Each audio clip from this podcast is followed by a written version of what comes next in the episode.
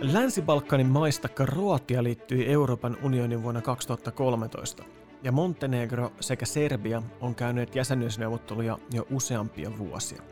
Tämän lisäksi Euroopan unionin neuvosto päätti viime vuoden maaliskuussa avata EU-jäsenyysneuvottelut Albanian ja Pohjois-Makedonian kanssa pitkän väännön jälkeen. Unionin mahdollisia ehdokasmaita ovat Bosnia ja Herzegovina sekä Kosovo. Tällaisin Balkan onkin Euroopan unionin ulkosuhde- ja laajentumispolitiikan pääpainoalueita, mutta aluetta tunnetaan kovin huonosti, sekä Euroopassa että Suomessa. Eurooppalainen Suomi aloittaa Balkanin maiden ja eu naapurusuhteen tulevaisuutta käsittelevän hankkeen, jossa me paneudutaan Länsi-Balkanin maiden EU-jäsenyysprosessiin erityisesti oikeusvaltiokehityksen kannalta. Me tullaan näissä erikoisjaksoissa tarkastelemaan alueen lähihistoriaa, sekä sen menneiden vuosien poliittista kehitystä, mutta myös poliittista nykytilannetta sekä tulevaisuuden mahdollisuuksia. Me tarkastellaan näitä aiheita muun muassa EU-jäsenyysneuvotteluiden, taloudellisen kehityksen, korruption ja järjestäytyneen rikollisuuden sekä suurvaltakilpailun kautta.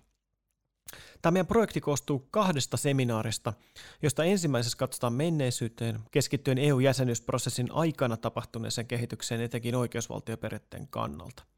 Toisessa seminaarissa katsotaan alueen tulevaisuutta taas oikeusvaltioperiaatteen kannalta sekä tietysti EU-jäsenyyden mukana tuomien mahdollisuuksien kannalta sekä näille kandidaattimaille, mutta myös unionille.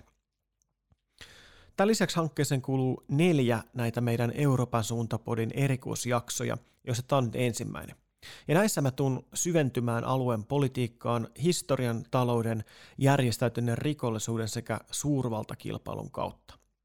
Tämä jakso on siis lähtölaukaus tälle meidän projektille, ja se vietetäänkin tarkastelemalla alueen lähihistoriaa 90-luvulta alkaen. Me tutustutaan Jugoslavian hajoamissotiin sekä niiden vaikutukseen muun muassa alueen poliittiseen kehitykseen sekä laajemmin kriisihallintatehtävien toimintaan.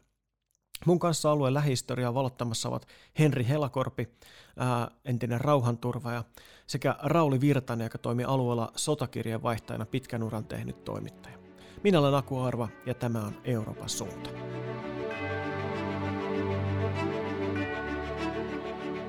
Ennen kuin siirrytään vieraiden kanssa keskustelemaan tästä aiheesta syvällisemmin, otetaan pikakelaus Eurooppaa ja koko maailman järkyttäneisiin tapahtumiin 90-luvulla, nimittäin Jugoslavian hajoamissotiin. Miltä vuosikymmenen kestänyt eri sotien sarja toi sodan ja hävityksen takas Eurooppaan ensimmäistä kertaa sitten toisen maailmansodan. Ähm, synnä näihin sotiin oli Jugoslavian osavaltioiden erimielisyydet maan hallinnosta, taloudesta ja alueiden jaosta, ja osassa näytteli tietysti myös vahva kansallismielisyys alueen eri etnisten ryhmien kesken.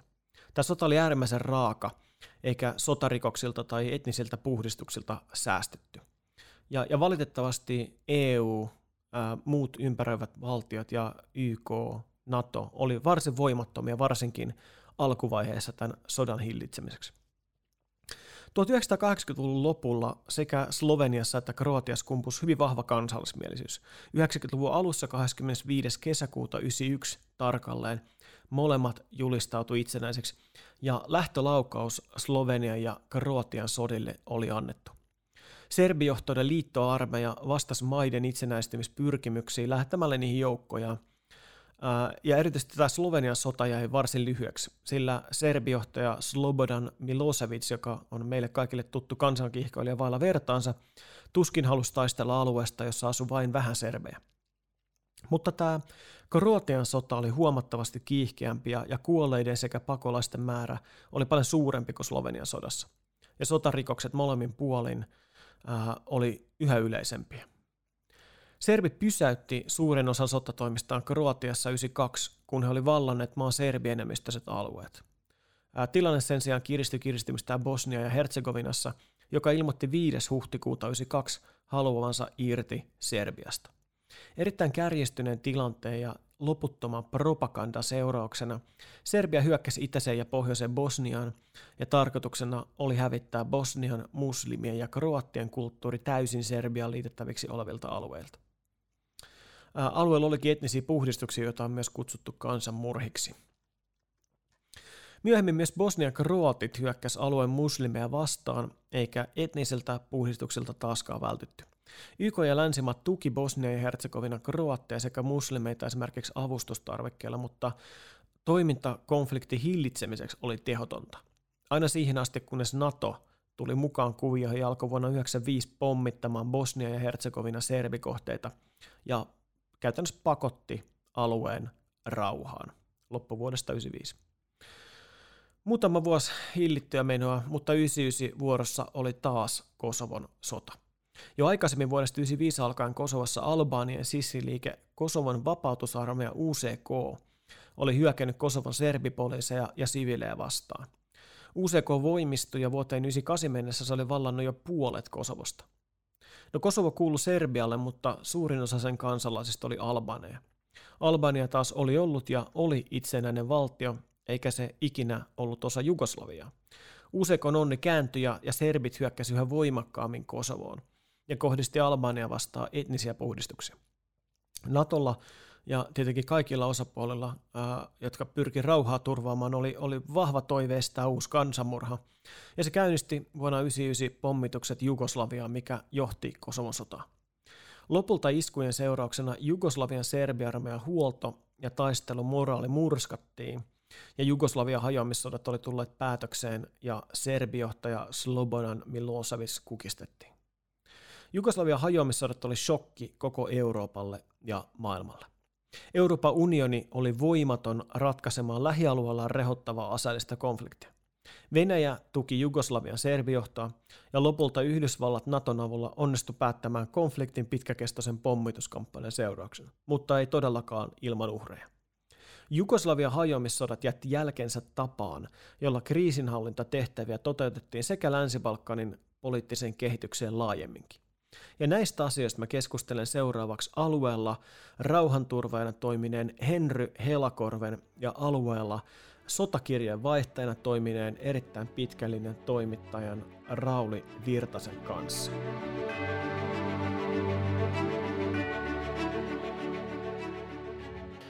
Tervetuloa Euroopan suunta podcastiin Henri Helakorpi ja Rauli Virtanen. Kiitoksia, kiitoksia. Kiitos. Tota, Mä äsken tässä pidin pienen monologin Jugoslavian hajoamissotien kulusta ja nyt olisi tarkoitus katsoa tarkemmin tämän sodan seurauksia. Mutta ennen sitä muistellaan hieman, te olitte molemmat Bosnian sodassa paikan päällä, Henri rauhanturvaajatehtävissä ja Rauli sotakirjavaihtaja, niin muistellaan tätä aikaa vähän. Aloitetaan nyt ihan sellaisesta, että mikä on jäänyt päällimmäisenä mieleen näistä ajoista?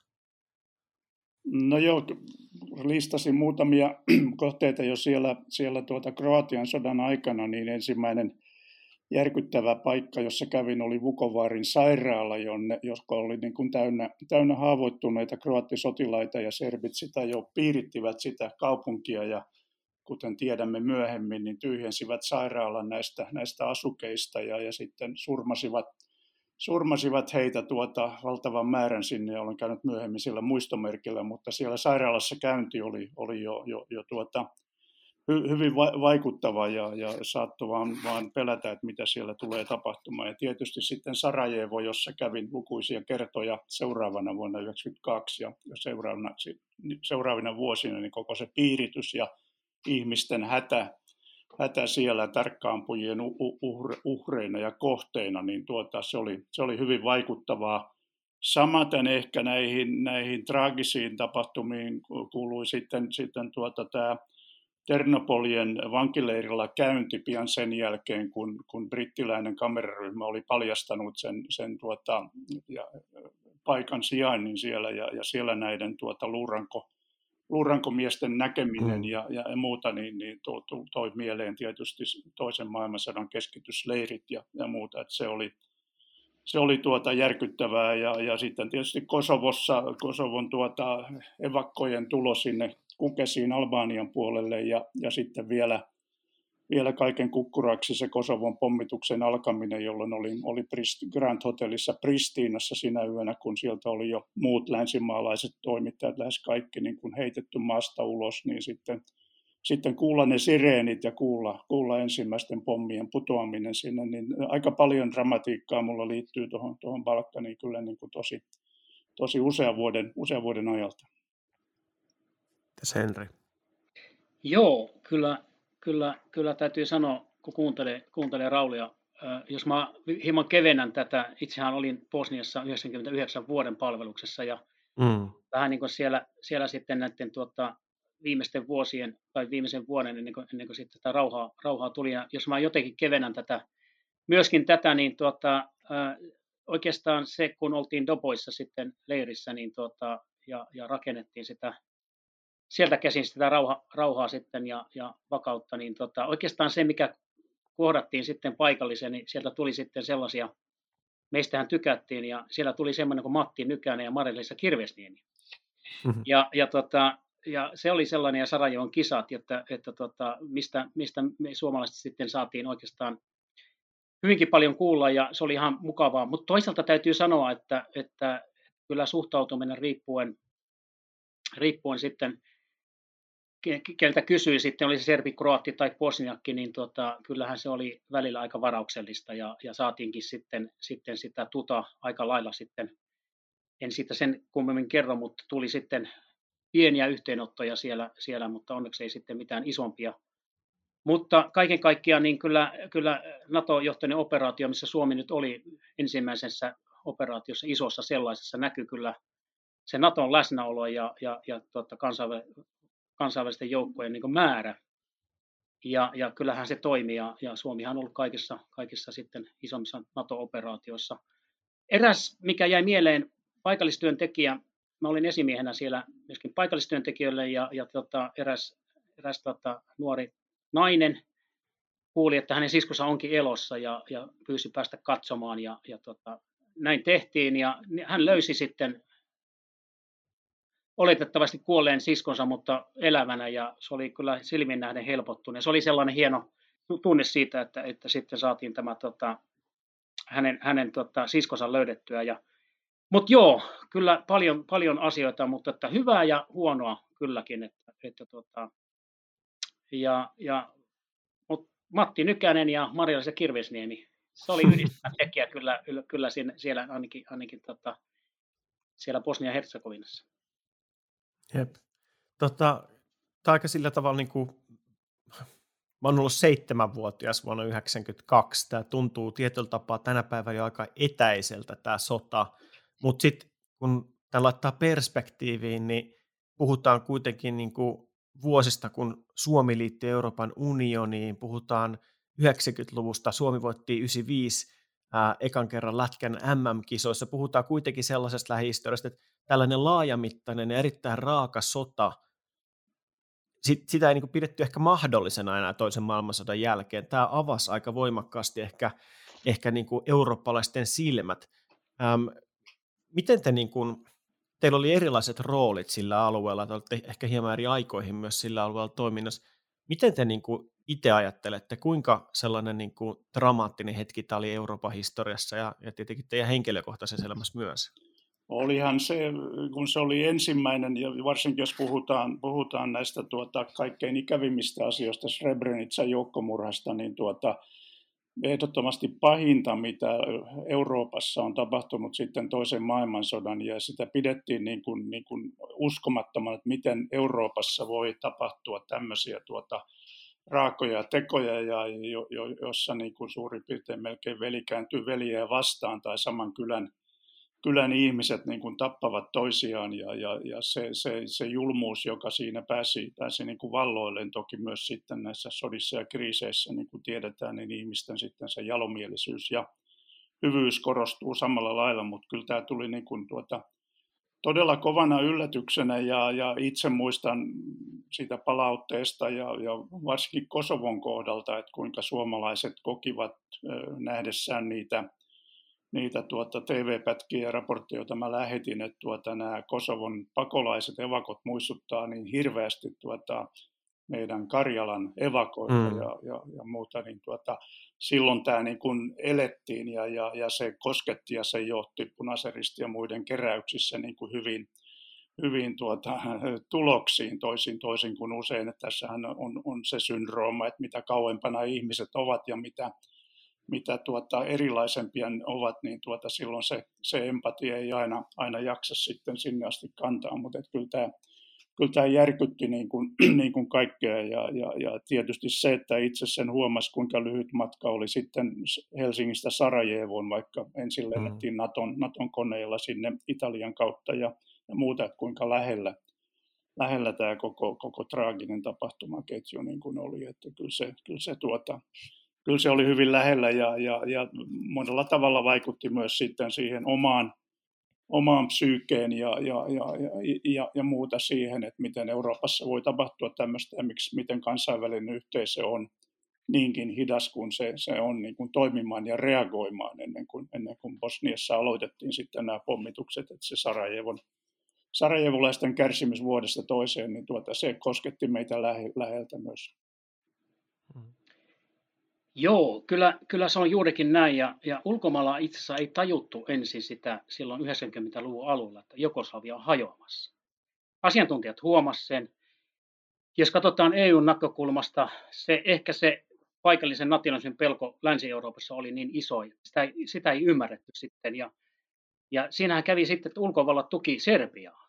Ja, ja, tuota, ja pidettiin niin kuin tuo Slovenia ja Kroatian sodat tai kriisit, mitkä siinä tuli, jotka laukasivat tämän koko Jugoslavian hajoamissodat, niin EU, ja, EU oli itse asiassa aika, aika näköalaton tässä suhteessa, vaikka sillä asiantuntijat sanoivat, että nyt tulee käymään näin, ja ja länsivallat antoi sitten sen sodan paisua. Sitten ne teki ratkaisuja, jotka pahensi itsestä tilannetta aika lailla. Muun muassa eh, asesartopolitiikka, se oli sellainen, aseet oli yllin kyllin serpeillä, ne, ne itse asiassa ei tukenut sitten bosniakkeja ja kroatteja. Ja, ja tota, Yhdysvallat lähetti apua Kroatialle 92 sitten. Et, ja, ja sitten vasta Bosnian sodan alku herätti sen EUn ja Yhdysvaltain sitten ja asenteet muuttui jopa serpivastaiseksi sitten. Ja, ja lopputulema oli kyllä, että EU, uskallan väittää, ja ety hiukan epäonnistui rauhan sovittelussa. Ja ne teki sellaisia puolinaisia ratkaisuja. Ja, ja tämä oli niin sellainen niin kuin lopputulema tässä, että, että ikään kuin se homma karkas käsitä. Ei uskottu, että siitä tulee niinkin iso ja raaka sota. Ja sitten YK rauhanturvojen ja avustajien toiminta ei oikein luotettu, niin kuin Rauli tuossa sanoi, Srebrenicassa oli se oikeastaan lopputulema. Ja jos ajatellaan sitten se, että mikä siinä oli se, se juttu tämän Srebrenican osalta, missä 7000 poikaa ja miestä sitten tapettiin, ne oli UNPAn alueella, suojelualue, YK on, YK on suojelualueella. Ja tämähän liittyy sitten vahvasti siihen, että, että tuota, mikä oli YK rooli sitten ja, ja, ja valtuudet siellä suojata sitten, sitten tota, tätä toimintaa. Sitä itse asiassa ei ollut. Sitä ei kyetty sitten, sitten tällä suoja-alueella sitten. Serbit haki 7000 muslimia ja, ja tappovat sitten. Ja, ja tota, siitä lähti oikeastaan käyntiin sitten myöskin tämä murros, murros sitten siihen, että YK joutui muuttamaan toimintaperiaatteita ja kun toimintaympäristö oli, oli erilainen kuin aiemmin perinteisessä rauhanturvatoiminnassa ja Näitä esimerkkejä valitettavasti on silloin 90-luvun alusta aina 96 Ruanda, Jugoslavian haimissodat ja Somalia, jossa tapahtui nämä etnisiä, etnisiä tuota, kansanmurhia. Eli loppu, loppu, lopputulema oli, että YK on hiukan, hiukan epäonnistui ja EU e myöskin tässä, tässä sitten. Tässä. Joo, mä allekirjoitan ton, ton kaiken, mitä Henri, Henri sanoi. YK on, epä, tämä on häpeätahra niin kuin YK on YKn historiassa ja itse olin siellä syyskuussa 1992 yksi niistä kerroista, jolloin kävin Zagrebissa ensin ja sitten Sarajevossa, kun Lordi Carrington oli matkasi sinne David Owen ja, ja Martti Ahtisaari ja, ja yrittivät näin vahvasti eurooppalaisin voimin niin kuin, niin kuin saada, mutta en, en tiedä heitä ei ilmeisesti otettu kovin vakavasti vielä silloin, koska jos puhutaan syyskuun 92, eli sota Sarajevon piiritystä oli, oli käyty tuota suhteellisen vähän, vähän aikaa, niin tuota, ilmeisesti siinä oli sitten kaikki osapuolet niin, niin kuumina, tuota, että jokainen ajatteli sitä sotilaallista ratkaisua, tuota, että se ei, se ei onnistunut se, se tuota, systeemi siellä sitten ollenkaan. Onko tästä opittu mitään? EU tai YK, onko niin kuin kun kriisithän ei päättyneet tähän, niitä on jatkuvasti edelleen, niin mitä tästä jäi ikään kuin käteen tästä epäonnistumisesta, mitä Henri ja Rauli kuvailitte? Kyllä, kyllä täytyy sanoa, että jos, jos ajatellaan tätä, tätä hajamissotaa, mikä paljasti sitten oikeastaan rauhanturmaisen valuviat sitten kaiken kaikkiaan. Ja, ja toki täytyy todeta, että Naton, Naton rooli näissä tämän hajamissodan myötä sitten kasvoi kasvoi Euroopassa. Ja, ja tuota, se toi sitten tullessaan, kun puhutaan tästä EUn yhteistä ulko- ja turvallisuuspolitiikasta, puolustuspolitiikasta, niin, niin puhutaan myöskin sitten NATO-politiikasta ja, ja sen, sen toiminnasta sitten Euroopan, Euroopan turvallisuuden hyväksi. Kyllähän, se niin kuin, kyllähän tämä osoitti sen, että niin kuin Rauli tuossa sanoi, että Eurooppaan tulee sota ja raaka sota, johon ei mm. pystytä reagoimaan, niin siinä oli tiettyjä valuvikoja ja, ja siitä on onneksi otettu opiksi.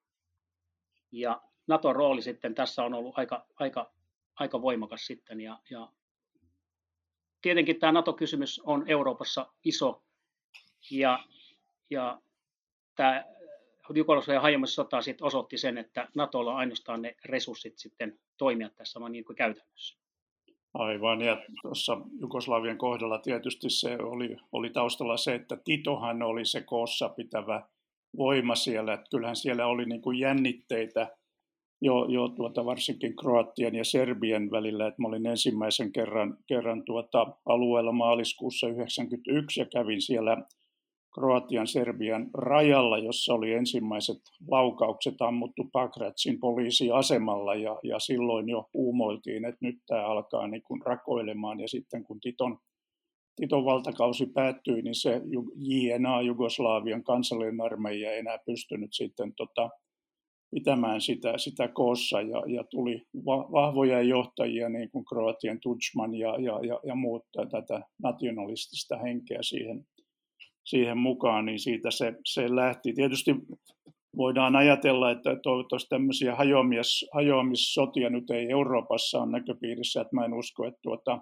Espanjassa, kun siellä on vain Katalonia ja Skotlanti, niin ei, ei ole tämmöisiä tuota, liittovaltioita tai semmoisia, jossa tämä voisi olla mahdollista, mutta tietysti sitten samaan hengenvetoon voisi toivoa, että kansainvälinen yhteisö niin kun ottaisi tuosta jotain opikseen ja, ja kun katsotaan Burmaa Maria, joka koostuu lukuisista etnisistä vähemmistöistä, joissa on tuota, näitä etnisiä armeijoita ja, ja, ja muuta. Ja nyt se on luisumassa niin kuin, niin kuin Jugoslavian tielle kovaa vauhtia sisällissota uhkaa siellä, että mitä, mitä kansainvälinen yhteisö voisi voisi siellä tehdä ja, ja, ja näitä, näitä tulee ja, ja muuta, että se on näiden, näiden valtioiden varsinkin sitten katsotaan niitä maita maailmassa, joissa nämä rajat on vedetty siirtomaavallan aikana, on sitten kysymys Nigeriasta, josta, jossa Biafra yritti irtaantua aikoinaan, tai, tai pelkästään lähi jossa viivottimella vedetään näitä valtioiden välisiä viivoja, niin tuota, kyllä siellä kytee, kytee haasteita ja, ja paloja silloin, kun etniset ryhmät, ryhmät tuota, ovat, ovat päällekkäin tavallaan siellä niin kuin ristiin asuvat ja tarvitaan vain muutama populistijohtaja, niin se lähtee. Ja tänä päivänä valemedia tietysti hyvänä apurina siinä. Kyllä, kyllä se on juuri näin. Ja, ja jos ajatellaan tätä kokemusta sitten, Rauli, puhut nimenomaan näistä etnisistä, kun tähän on muuttunut tämä rauhanturvallisuus. Nämä, nämä nykyään on sisäpoliittisia kriisejä, jossa on tuhansia tai satoja toimijoita. Ja, ja jos ajatellaan niin kuin se, että mistä lähettiin ja mihin on tultu, niin perinteinen rauhanturvaaminen ei, ei sovellu vihamielisessä ympäristössä tapahtuvaan operointiin. Mikä on perinteistä rauhanturvaamista? Mitä se tarkoittaa? No joo, siis jos ajatellaan tämmöistä niin perinteistä rauhanturvatoimintaa, noin niin kuin, että on, on valtio A ja valtio B, mikä, mikä aikoinaan oli tämmöinen perinteinen YK-operaatio, missä kaksi, kaksi, kaksi sotivaa osapuolta pyysi YK väliin yleensä ja näytettiin sitten lippua. YK tuli sinne sinne valtio A valtion B väliin ja, ja tuota, alkoi vakauttaa sitten ö, osapuolten, osapuolten tuota, riitaa ja, ja tuota, se oli sellainen niin kuin kahden välisen maan sota ja kriisi. Ja nykyään nämä on sitten sisäpoliittisia sotia ja kriisejä. Eli puhutaan nyt vaikka nyt nimenomaan Jugoslavia, Irak, Afganistani, jossa etniset ryhmät ja tietyt ryhmittymät ja osapuolet sitten, sitten tuota, omien motiivisen kautta sitten tuota, sotivat. Eli tämä on, tämä on, tämä on muuttunut tämä äh, kriisinhallinnan rauhanturvan toimintaympäristö. Ja nyt kun ajatellaan nimenomaan sitä, että miten tämä, tämä tilanne on muuttunut, onkin, ollaankin tilanteessa, jossa, jossa tuota, tilanne on aika, aika vaativa. Eli ei, ei pystytä enää, siellä on johtosuhteet epäselvät, niin kuin katsotaan Afganistania, Irakia, useita vihamielisiä ryhmiä, humanitaarinen katastrofi, etnisten ryhmien väliset yhteenotot, pakolaisongelma on ihan huikea, niin kuin se näkyy Euroopassa, aselevan valvonta vaikeutunut, lain ja järjestyksen ylläpito on erittäin haastavaa.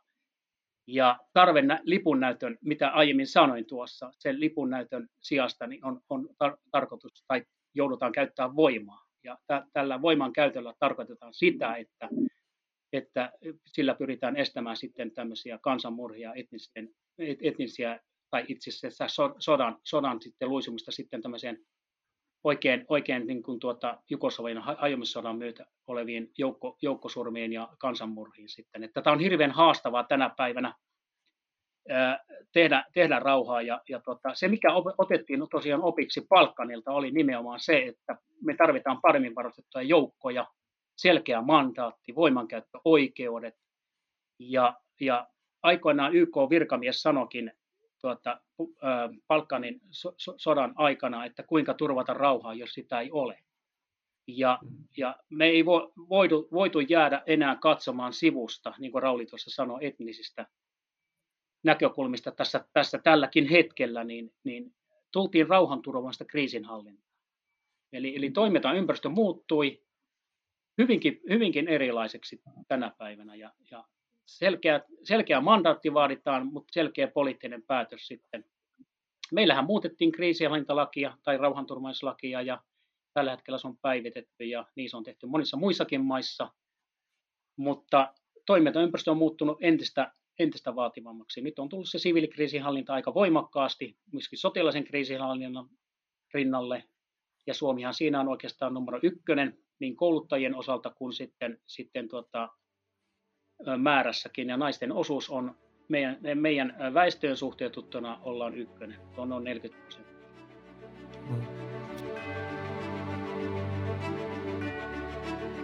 No, miten sitten, jos me katsotaan tätä ikään kuin hajomissotien jättämiä jälkeä Länsi-Balkanin alueella, miten se on vaikuttanut, Rauli, ikään kuin poliittiseen kehitykseen tähän päivään asti? Me sitä muutama sana vaihettiin, mutta, mutta ikään kuin se sodan päättyminen ei kadottanut niitä jännitteitä näiden eri, eri kansaryhmien ja, ja eri ikään kuin ää, kansallisuuksien välillä. Näkyykö nämä hajoamissodat kuinka voimakkaasti nämä tänä päivänä alueella? Nythän puhutaan paljon myös siitä, että osa näistä maista on kiinnostuneita EU-jäsenyydestä ja, ja tota, halutaan ikään kuin länsi-integraatiota.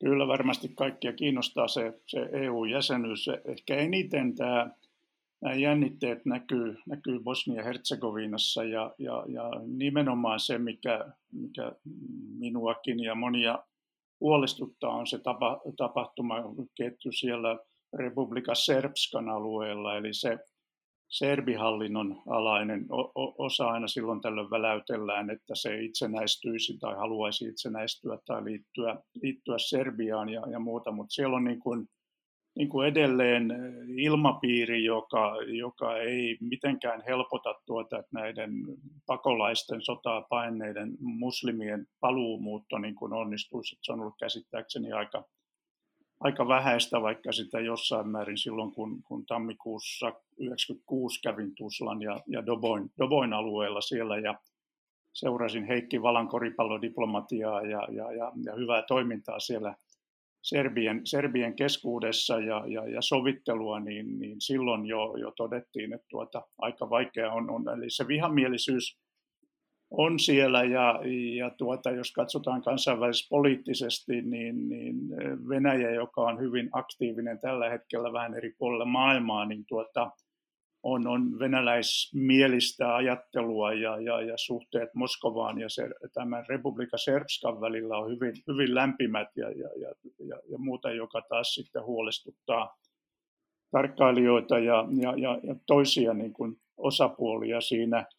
Ja ehkä toimittajan kannalta ja, ja kun tiedonvälityksestä huolestuneen kannalta niin kun ikävintä on se, että juuri tuolla samalla alueella ollaan sitten Srebrenican kaupungissa tai, tai tuota, siellä, siellä tuota Republika Serbskan alueella, niin jo lapsille opetetaan, kerrotaan, että tämmöistä Srebrenicaa ei ole koskaan ollutkaan ja, ja Sarajevon piirityskin, sitäkin on liioteltu ja muuta. Eli Eli kun mainitsin aikaisemmin tämän valemedian ja vaihtoehtoisen totuuden, niin tuota, siellä jos missä, niin se valemedia jyllää ja tekee, tekee todella niin kuin aikamoista vai, vaikutusta, että, että itse mainitsit oman, oman nuoruutesi, niin voit kuvitella tänä päivänä siellä pikkupojat menee kouluun ja heille joku kertoo vakuuttavalla äänellä, että tuota, ole isänmaallinen Serbia, äläkä, äläkä usko näitä tuota, läntisiä höpötyksiä, että ei täällä meillä ole ikinä tapettu 7000 ihmistä tai, tai, tai muuta, niin tuota,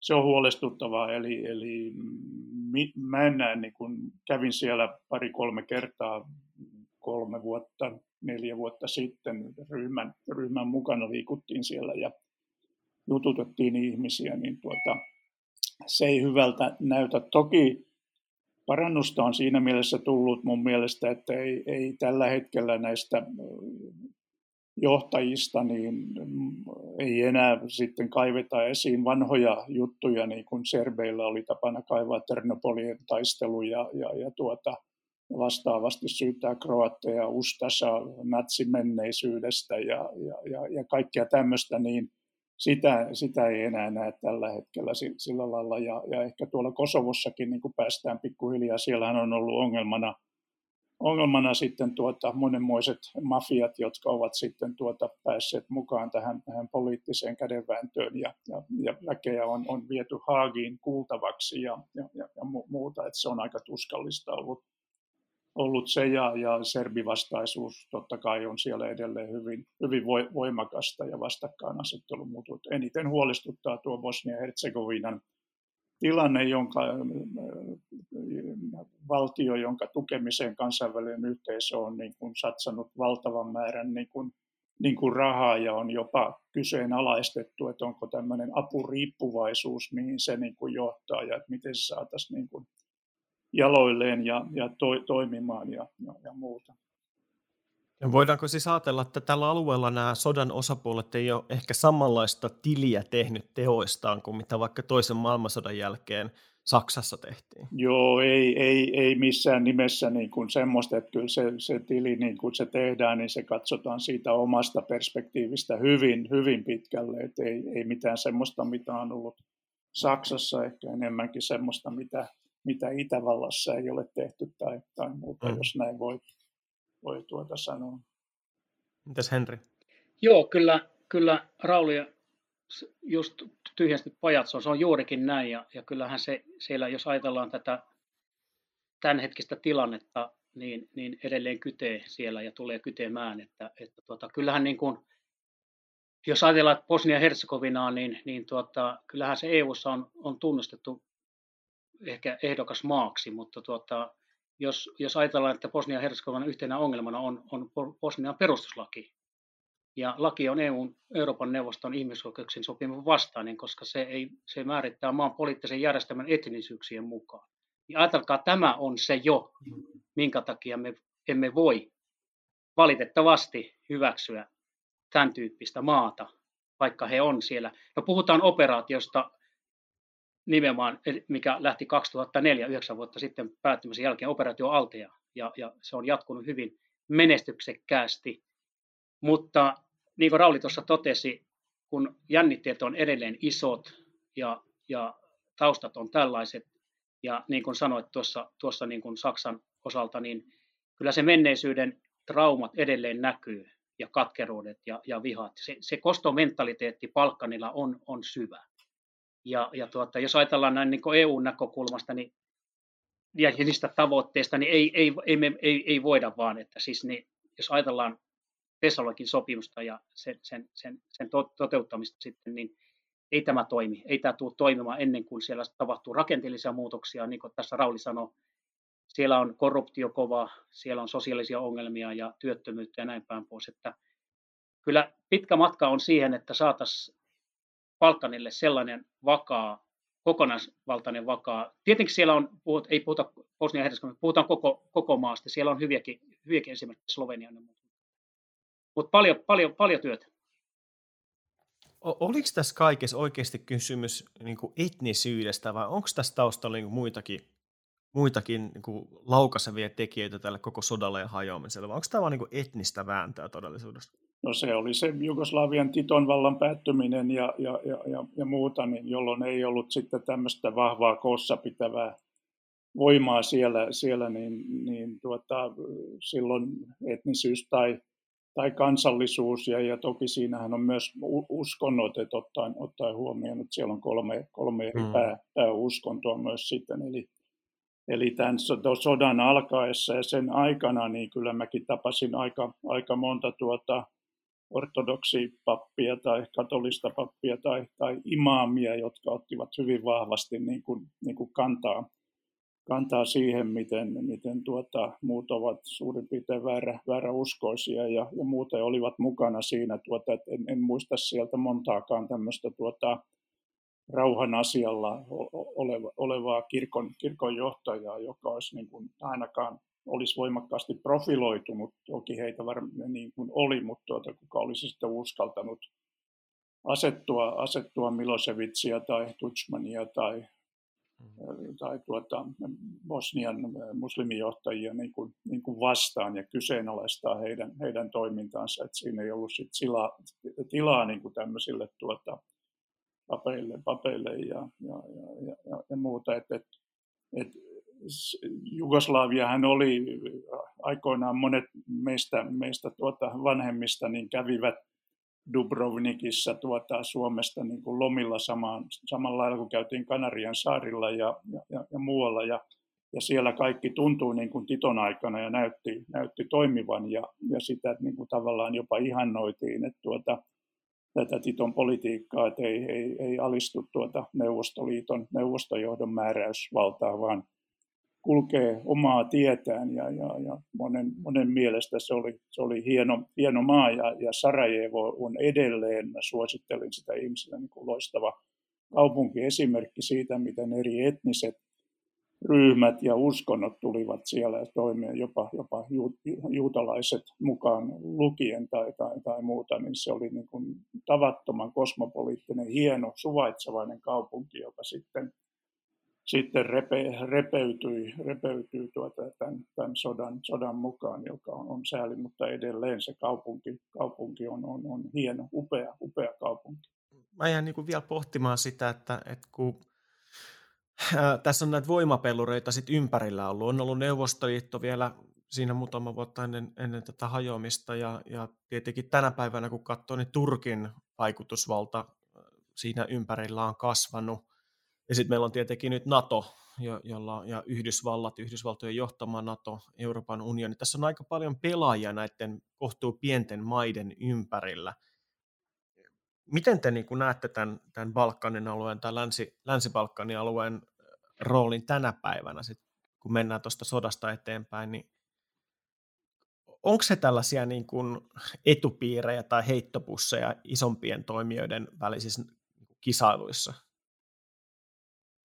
Kyllä, kyllä tässä on. E, jos ajatellaan tätä EU- ja NATO välistä suhdetta ja sitä politiikkaa, mitä tässä, tässä tehdään, tuossa aiemmin korostin sitä, että EU joutuu tukeutumaan sitten kaikessa puolustusratkaisussa sitten NATOon ja, ja, tota, ja kun sillä kuitenkin on se, se mahdollisuus sitten toimia konkreettisesti tässä, mutta että, kyllähän tässä, tässä tuota, tietenkin tätä tätä kun ajatellaan EUn näkökulmasta, niin on, on tässä kyllä se riippuvuussuhde olemassa aikamoinen. Ja, ja EUn turvallisuus on osaltaan riippuvainen myöskin Venäjän suhteista ja, ja, tuota, ja tätä kautta sitten kokonaisvaltaisesta turvallisuudesta Euroopassa ja, ja vaikka Balkanin, Balkaninkin. Että, että kyllä tämä, niin kuin, tämä kokonaiskuva on, on se, että toki se on muuttunut. Se on muuttunut. Nyt tuli terrorismiuhat ja, ja, ja kyber- ja hybridit ja näin päin pois. Ja siinä joudutaan sitten ihan eri tavalla suhtautumaan toki, toki tähän turvallisuusajatteluun, kokonaisvaltaiseen turvallisuusajatteluun. Että,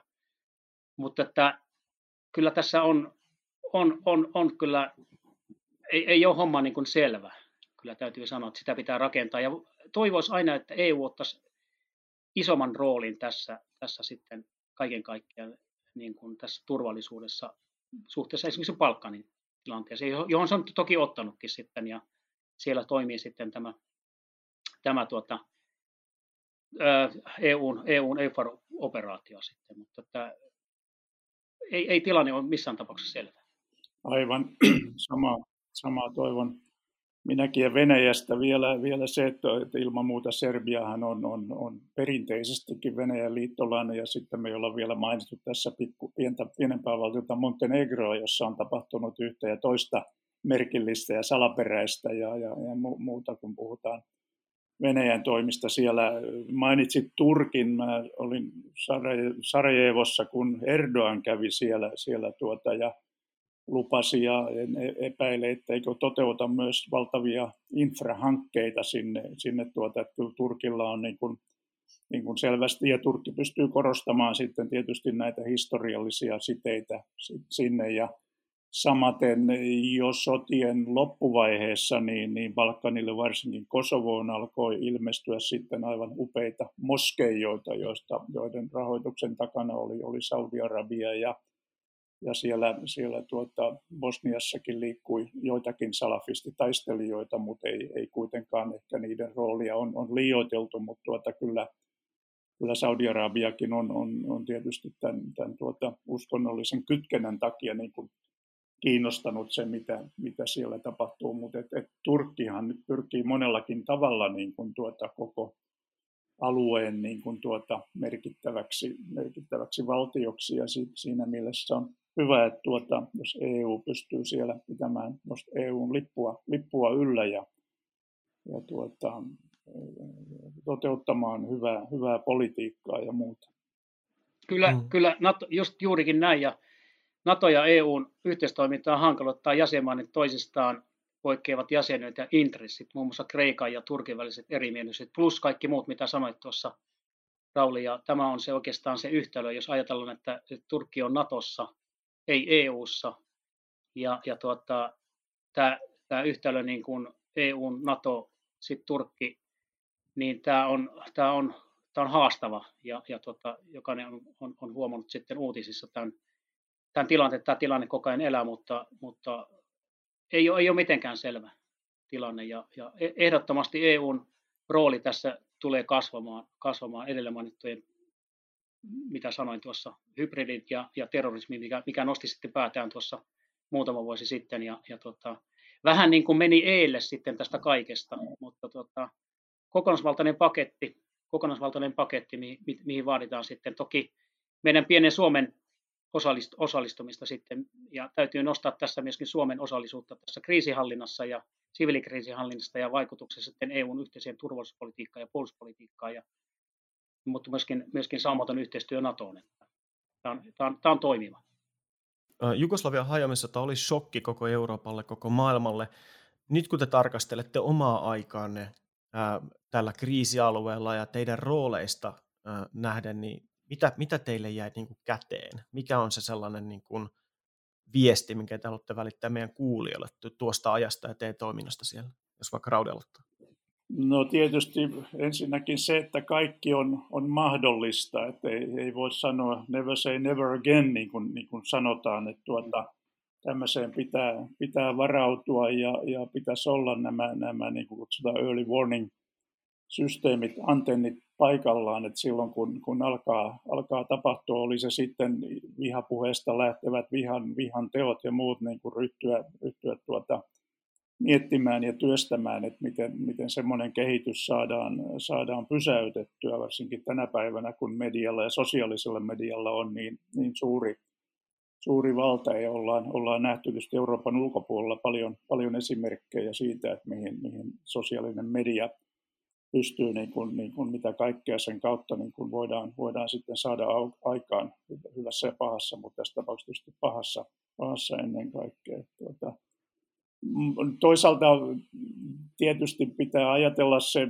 pitkällä aikavälillä, kun tässä ollaan vähän enemmän, enemmän senioreja ja muuta, niin tuota, loppujen lopuksi 90-luvun sodista ei ole kulunut niin hirveän pitkä aika, aika mun, munkaan elämän jaksolla. Eli, eli kyllä tämä vie oman aikansa, mutta tietysti samalla mä aina kun ihmiset, ihmiset heittävät noin, että tämmöisiä, joka mua ärsyttää, mutta yritän pitää mölyt mahassani, että siellähän ne ovat sotineet vuosisatojen ajan, että antaa niiden sotia ja tappaa, tappaa toisiaan, tai, tai toinen on se, että tarvitaan vielä pari sukupolvea ennen kuin asiat paranee tai muuta. Musta se on semmoista passiivista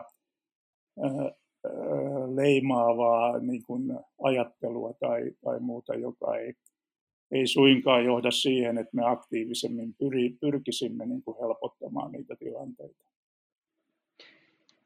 Se on hieno, hieno, hieno kommentti, se on juurikin näin. Ja mitä itse sitten koin ollessani Afganistanissa, Irakissa, Libanonissa, Eritreassa ja, ja Bosniassa, niin kyllä mä, se mitä, mitä mä itse olen oppinut, niin kyllä, kyllä semmoinen kohtaaminen on niin kuin tärkeä ollut, ollut aina ja meidän pitää tehdä, tehdä rauhaa ja, ja kohdata, kohdata. Mä uskon edelleen rauhaan ja se, mikä, mikä käsitys mulla on kriisialueella tullut, niin on kyllä voimakkaasti se, että suurin osa ihmisistä näissä kriisialueilla, missä olen ollut, olen ollut niin suurin osa haluaa rauhaa. Oli niiden etninen tausta tai edustajien mitä uskontoa tahansa. He haluaa rauhaa. He, heitä ei, niin kuin, he haluaa kasvattaa perheensä ja, ja jatkaa elämäänsä. Ei heille, he, heitä kiinnosta se politiikka.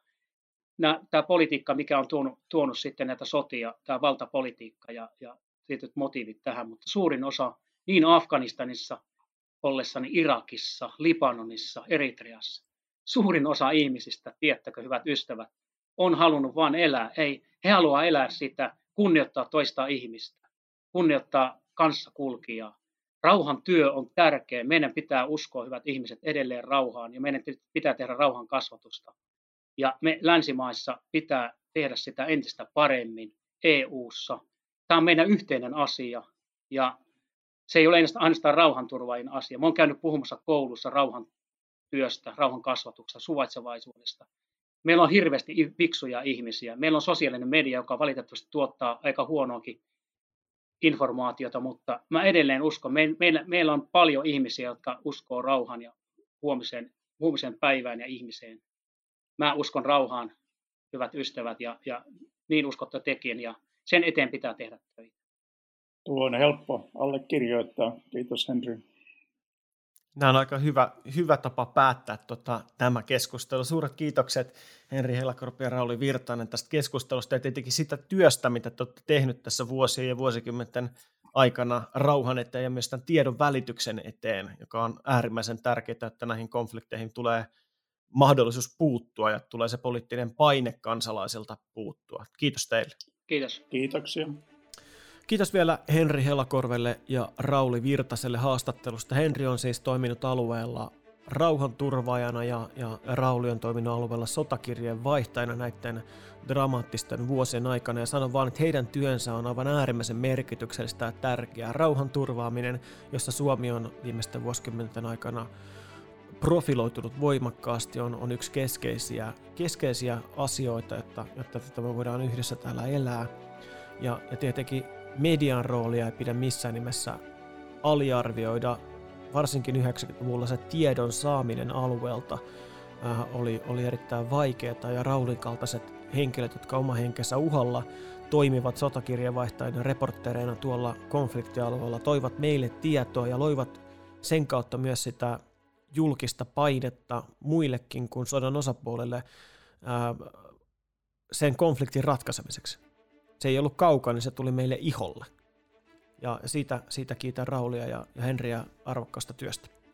Mutta tämän jakson loppupuolelle vielä hieman lisää eurooppalaisen Suomen Balkanin maiden ja EU-naapurisuhteen tulevaisuusprojektista ja sen tulevaisuudesta. Nimittäin hanke jatkuu tiistaina 18.5. ensimmäisellä webinaarilla, jossa me tarkastellaan oikeusvaltiokehityksen ja EU-jäsenyysneuvotteluiden viime vuosien trendejä alueella, tällä Balkanin alueella, erityisesti Albaniassa ja Pohjois-Makedoniassa. Tässä keskustelussa vieraana on sekä Suomen EU-edustuston Länsi-Balkanin vastuuvirkamies Päivi Alatalo että Aleksanteri-instituutin Balkanin alueen, alueeseen erikoistunut tutkija Emma Hakala. Luvassa mielenkiintoista mielenruokaa kaikille Euroopasta, Balkanin alueesta ja politiikasta yleisestikin kiinnostuneille. Tietoja, lisätietoja tästä tapahtumasta löytyy osoitteesta eurooppalainen suomi.fi. Se sama sivun kautta pystyy liittymään myös ää, tota, osallistujaksi tähän, tähän tulevaan seminaariin. Eli, eli nähdään siellä. Ja, ja tulevia jaksoja on myös luvassa, eli, eli muutamia podcasteja ja vielä se toinenkin seminaari. Mutta näin on pistetty tämä projekti käyntiin. Toivottavasti miellytti, oli kiinnostava teille kuulijat, rakkaat kuulijat. Ää, tämä oli tässä. Minä olen Aku Arva ja, ja tämä oli Euroopan suunta. Tuotannosta vastasi Crash Oy.